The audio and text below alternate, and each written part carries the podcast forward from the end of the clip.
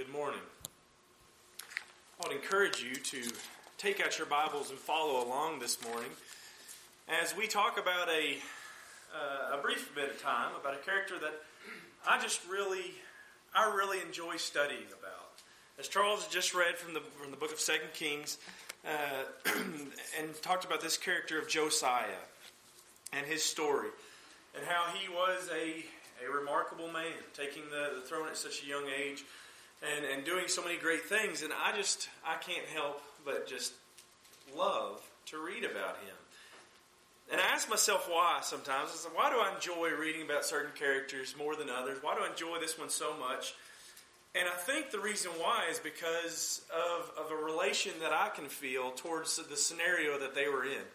You see, if anyone that's known me for any deal of time, they know that any time that I just have a very forgetful mind. We'll put it that way. I do have this rule when I do any sort of work, whether it be mechanical work, whether it be some sort of construction going on, uh, we've been doing a lot at the house lately. I have this rule when you get done with a tool, put it away immediately. And I'm really, really bad at following my own rule. Um, I'm notorious for laying down a tool. I'm notorious for getting done with something and immediately forgetting where I put it. Me and my brother one time were, were working on a vehicle and, and about a 15 minute job turned into an hour long job as we looked and looked for a ratchet that somehow found itself tucked away in a frame rail that it had no business being in. That's just me. That's, that's something that I really struggle with. Uh, there, has been several of you that have scoured the, the, the building for my keys uh, one Sunday evening. So, so it's just something that I that I have a, a hard time with, remembering where I put things. So to say that I know a thing or two about losing and finding things would definitely be an understatement. And, and I think that's probably why I enjoy King Josiah's story so much. King Josiah, as we just read from 2 Kings 22 and 2 Kings 23, that, that kind of chronicles his, his short life. He had a short life and a short reign, but a lot of great things were done in that time. He was the son of King Amon and the grandson of King Manasseh. They were two very evil, evil kings of Judah. And Josiah, the son and grandson of them, he took the throne at only eight years old. And, and he did what was right in the sight of the Lord, as it talked about. Eventually, restoring worship to what it should have been. We see eventually he destroys these idols and houses of worship to other gods. And we see that, excuse me, when he was about 18 years old, he does something. He sends a man named Shaphan, uh, Shaphan, the scribe. He sends him to see Hilkiah the priest and have him count the money to be distributed to the workers working on the house of the Lord. Now, that to me says a lot of people that are so devoted to worshiping false gods and are so devoted to worshiping idols. He was setting apart money, he was setting aside money for this rebuilding of the Lord's house. So that immediately tells me something about his character. And while Shaphan was there, while he was with Hilkiah, he gives him a book of the law which had been found in the Lord's house. Now, when I read that line, when I read about that in 2 Kings, I kind of chuckle to myself because so many times I've walked around the house and be like, Holly, I can't find my shirt. I can't find that shirt that I want to wear. I'm looking for this shirt and I can't find it. She's like, Did you check your closet? That's a good place to look. And I go there, and sure enough, it's right where it should have been. I wasn't where I should have been. And it, that, that's what I find funny about this. This book was actually not lost, but rather it was forgotten. It was forgotten. That's a better way to term that, I think. As we see, as I said already, the two previous relatives of Josiah, they were pretty awful kings. They turned the people away from God and into this false worship. And the people that they did this to, the people that they turned away, were the same people whose families years ago had been rescued from Egypt. These were the same people whose families had been victorious in claiming Canaan as their land. These are the same people who just some 60, 70 years ago, in their lifetime, they saw firsthand God's faithfulness when He protected them from Sennacherib, who was the king of Assyria, who was coming in and pressing on them to destroy them. These same people had pretty well forgotten God. And they'd pretty well forgotten God's laws. But Josiah, now having the book, we see him turning the people back to God. And, and in fact, when he's a little bit older, some days, uh, some years pass from this time where they find the book. When he's around 26, He holds a Passover, and it records of this Passover that it was like it, the likes of which had not been held since the judges, not even in the days of any other king. He held a true the, the Passover the way that it was intended to be held for the first time since since uh, uh, in, in any other king's life. And then we read what Charles read in verse 25 of 2 Kings 23. now before him there was no king like him, who turned to the Lord with all his heart, with all his soul, and with all his might, according to the law of Moses, nor after him did any arise like him. That's my that's my goal for my life is to be described like Josiah. I want to be described like that as one who turns to God wholly, as one who gives himself to God wholly. But I ask myself, how how can I do that? If that's my goal, if that's what I want to do, how is it that I do that? Well, one thing we can see in Josiah's life is, is the way he did that is once he got a hold of that book of the law. Once he got a hold of God's word, he held on to it and he never let go. Turn over to Philippians. Philippians chapter 2. And look in verse 14 through 16. That's exactly the kind of attitude that we should be having. Philippians chapter 2, starting in verse 14, we read, Do all things without complaining and disputing that you may become blameless and harmless children of God, without fault in the midst of a crooked and perverse generation, among whom you shine as lights in the world, holding fast the word of life, so that I may rejoice in the day of Christ, that I have not run in vain or labored in vain. Did you hear that? Did you hear that? It said that we can be blameless we can be children of God who are without fault. We can be a light to this perverse world by holding fast the word of life. That's what we're going to talk about this morning. This idea of holding fast the word of life. That's what Josiah did. And that's what Josiah did to become one who's described as being wholly turned to God. And that's what I want to do, for us to do in our lives. For us to be dedicated to holding fast the word of life. And so you might ask, how do we do that? How do we begin so that we can be described like this, so we can have the kind of life that is, that is a, a light to the world, so that we can be harmless and blameless, so that we can be called children of God? Well, the first thing it requires is that we be studying diligently. Over in 1 Peter 2, 1 Peter 2, verse 2. we read, As newborn babes, desire the pure milk of the word that you may grow thereby. We have to first desire the word. It's not something that, that if, if we just if we just read it enough, we're, we're, we're going to get it. We have to really desire it. You have to desire God's word if you are to, to be one who, who studies diligently. You have to want to read it. And James 1 and 21 tells us that excuse me, James 121 tells us that we need to not just desire, but we do need to receive it. We need to receive it with a certain attitude and we need to place it somewhere. James 1 verse 21 says, Therefore lay aside all filthiness and overflow of wickedness, and receive with meekness the implanted word which is able to save your soul. Where is it implanted? We, that word needs to be implanted in our hearts. We need to diligently be studying, desiring to have that word, receiving it, and storing it somewhere where we can call upon it when, in those times of need. And there's a way that I know to accomplish this. And it's the only way that I know to accomplish this. One comes through studying on our own daily. It comes through spending time every day engaged in studying of God's Word. Back in, Joshua, excuse me, back in Joshua chapter 1 and verse 8, it talked about how they were to meditate on the Word day and night. Are we truly spending time each day studying God's Word? Are we setting time apart that we're going to go to God's Word and try to glean knowledge from it and try to learn from it? That's one thing that we must be doing. And another thing that we must be doing is we must be spending time in studies with others.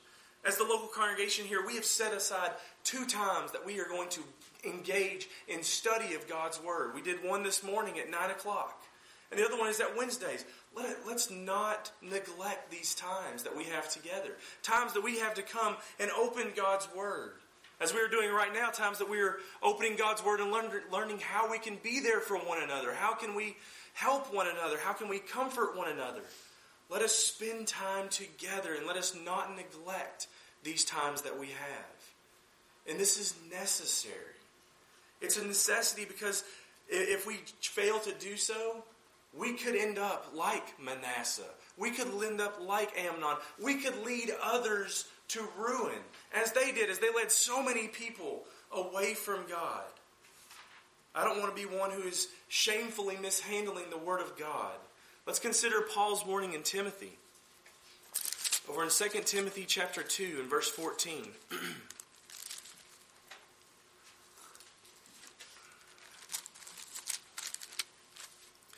2 Timothy chapter 2 verse 14 says remind them of these things charging them before the Lord not to strive about words to no profit to the ruin of the hearers. This was Paul's warning to Timothy a warning from one preacher to another preacher from one Christian to another Christian that we have to we have to be holding on to the the word. We have to be delving ourselves diving into the word.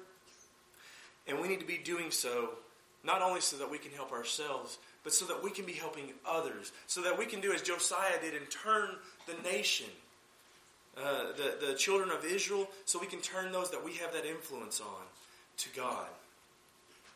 We must hold fast the word of life. Uh, and, and if we are preparing our hearts to study diligently, that is one way that we're going to do it. But we also must do so through a consistent application. A consistent application of the word. Back over in James in chapter 1, we read verse 21, but now we're going to go on down and read verse 22 through 25. James 1 22 through 25.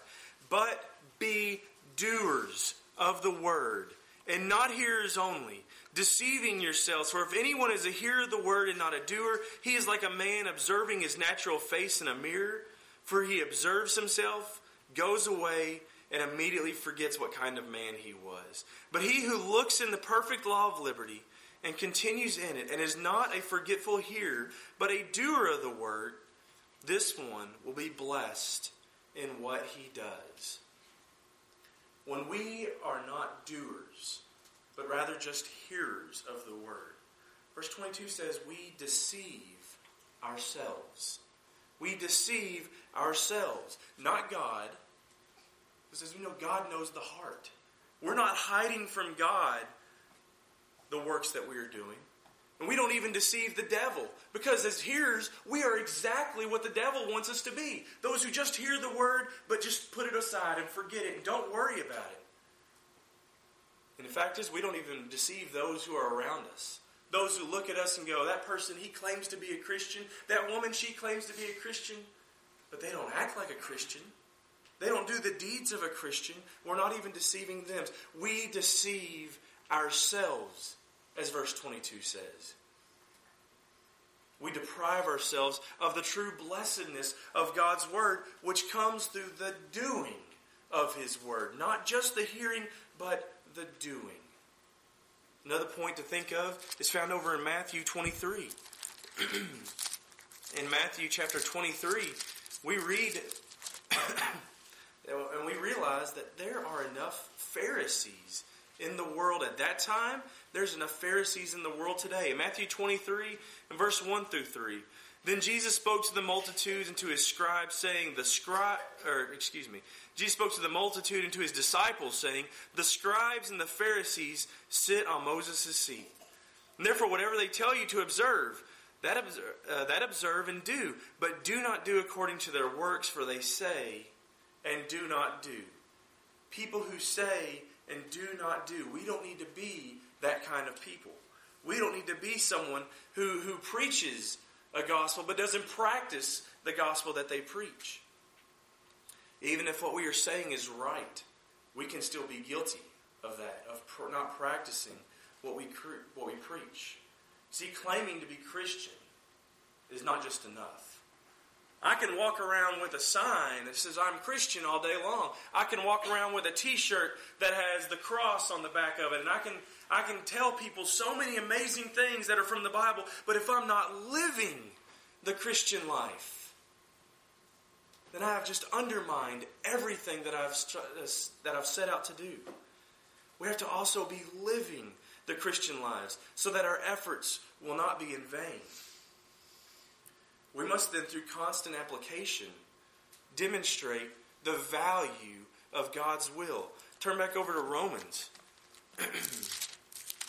Romans chapter 12 in verse 1 and 2 says, I beseech you, therefore, brethren, by the mercies of God, that you present your bodies as a living sacrifice, wholly acceptable to God, which is your reasonable service.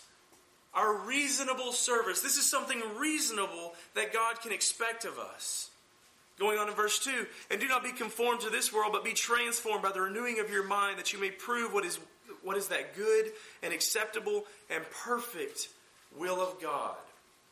By offering what is our reasonable service, we can show that the will of God is good, the will of God is acceptable, the will of God is perfect, by offering what is reasonable, by being doers of the word, by neglecting to be a Pharisee, but to be an actual one that be someone who practices what he preaches, we can show that this life that we have, this Christian life, is better.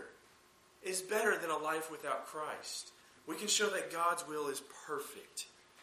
In times when people may not listen to what you have to say, when they may not listen to what you have to say, they may think differently if our actions speak differently. So after we have we have learned God's will through study, and after we have begun living it through application in our own lives, then then we're ready to start teaching it to others. This is a natural progression to study and application. We, we study to, to learn ourselves, we apply it to our lives, and then we need to be teaching it to others. We need to be taking the message to others. Josiah understood this. Josiah understood this. He first heard the words of the book of the law, and he humbled himself, and then he sought to turn the people back to the Lord. Likewise, if we have properly studied, if we have properly applied the Word of God in our lives, people will take note. People will want to know more about who we are and about why we are the way we are. And we need to not, we need to not re- hold that back. We need to not store that up for ourselves and our hearts and let other people go on walking a path that we know leads to condemnation. We must remember that we have a primary function in this life. Now, last Sunday, uh, I'm so thankful for Logan stepping up, and I, I, know I didn't give him a whole lot of time, but he, he really, maybe he doesn't need a whole lot of time because he came through with a great lesson on our identity in Christ. As a, I'm trying to think of my old job title now, as a material coordinator with Lockheed Martin, my primary function was to coordinate the flow of materials, was to ship and to receive and to store an inventory. That was my primary function as a material coordinator. As a as a as an owner of a construction business, as Charles was, his primary function was to coordinate the construction sites that were going on and make sure the people were where they needed to be and doing what they needed to do. In any of our jobs, we know that we have a primary function. But as Logan pointed out last Sunday, as Christians, as people who identify as those who belong to Christ and are striving to be like Christ, we only have one primary function in this life. That is to proclaim the word of life, to draw people to Christ as we have been drawn to Christ, as He seeked out to do for the church. Sometimes we get, up, we get caught up with holding fast to the word, and we begin to hold back the word of life. Turn over to 1 Peter. 1 Peter chapter 2, now looking in verse 9 through 10.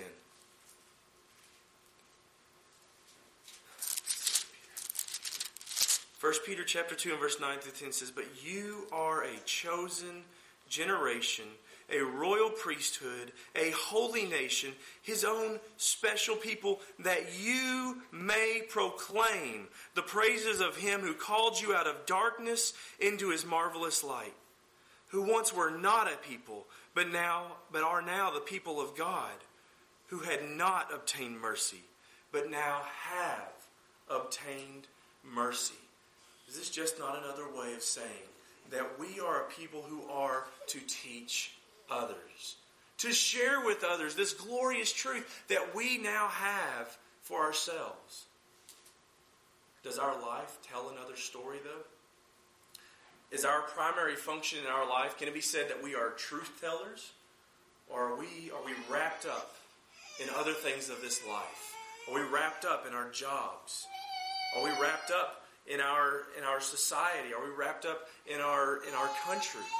There are so many things that can pull our lives away from what our true purpose is in this life. To be ones that tell others about Jesus. Because the fact is, the world isn't getting better. And I'm concerned. I'm concerned when I see the choices being made around me. I'm concerned by the choices that are made by our country and by our leaders. But I'm even more concerned by the choices that are made by by even members of my own family, by members of our spiritual family, by members of the true body of Christ. I'm concerned. And I see people who want to try and to change the world. I see people who want to make a stance for what is right and make things better. But I can't help but ask myself is there a better way than the way we have chosen to do so in the past? Is there a better way than, than what we have done so far.